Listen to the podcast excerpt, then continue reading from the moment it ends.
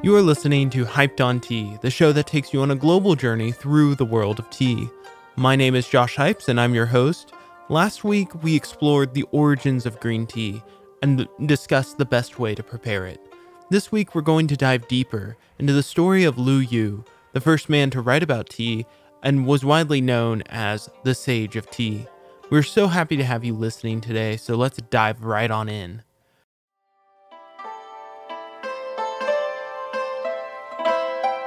Our story begins in ancient China during the 6th century in the northern province of Hubei.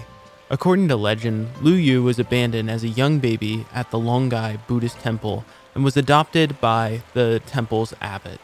His adopted father raised him and educated him in the religious practices of Buddhism. Lu Yu lived and learned alongside other monks. Although he respected his father, Lu Yu rebelled against the religious teachings of the Longgai monastery.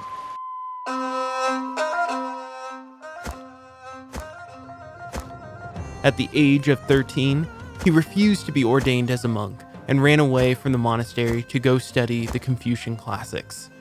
After Lu's escape, he briefly joined a traveling troupe of actors, undoubtedly refining his characteristic charm and wit. During this period of his life, Lu Yu produced a compendium of jokes as his first literary work. While traveling, he became well known for his comedic personality.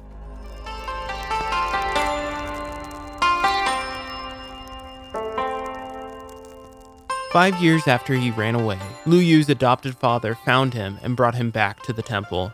He was allowed to stay in the monastery and study non Buddhist texts under the notable local scholar named Zhao Fuzi. Under Zhao, Lu Yu learned the ancient Confucian texts, calligraphy, and the art of tea. Zhao shared his knowledge of the art of growing, harvesting, and brewing tea with the young Lu Yu.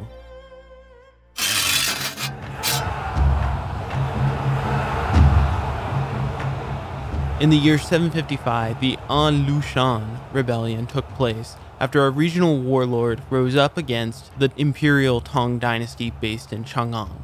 The rebels seized the capital, forcing the emperor to flee south to Sichuan province.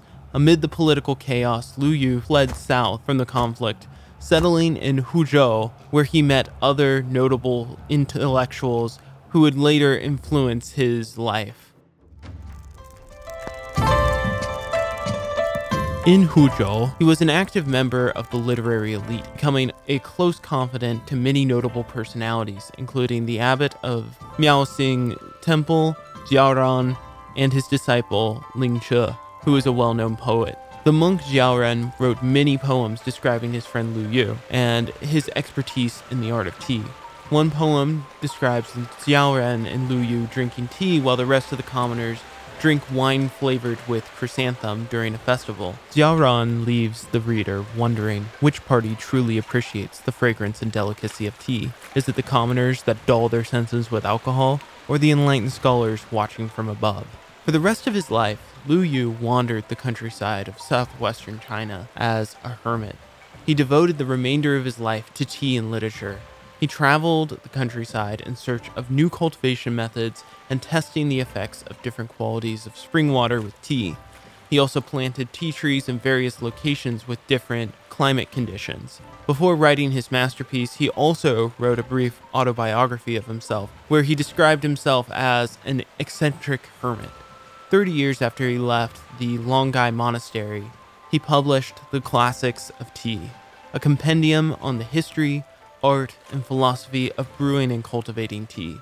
The original volume of the Classics of Tea spanned three scrolls and included 10 chapters formalizing the methods and procedures involved in the production processing of Chinese tea. According to legend, Lu Yu passed away in 807 AD and was buried next to his friend Jiaoran near a tea tree. And that is the story of Lu Yu, a runaway hermit with a passion for the art of tea. That's it for now. Thank you for listening. This was the fifth episode of Hyped on Tea, and I hope you're hooked on tea. You are listening to Radio Free Hillsdale 101.7 FM.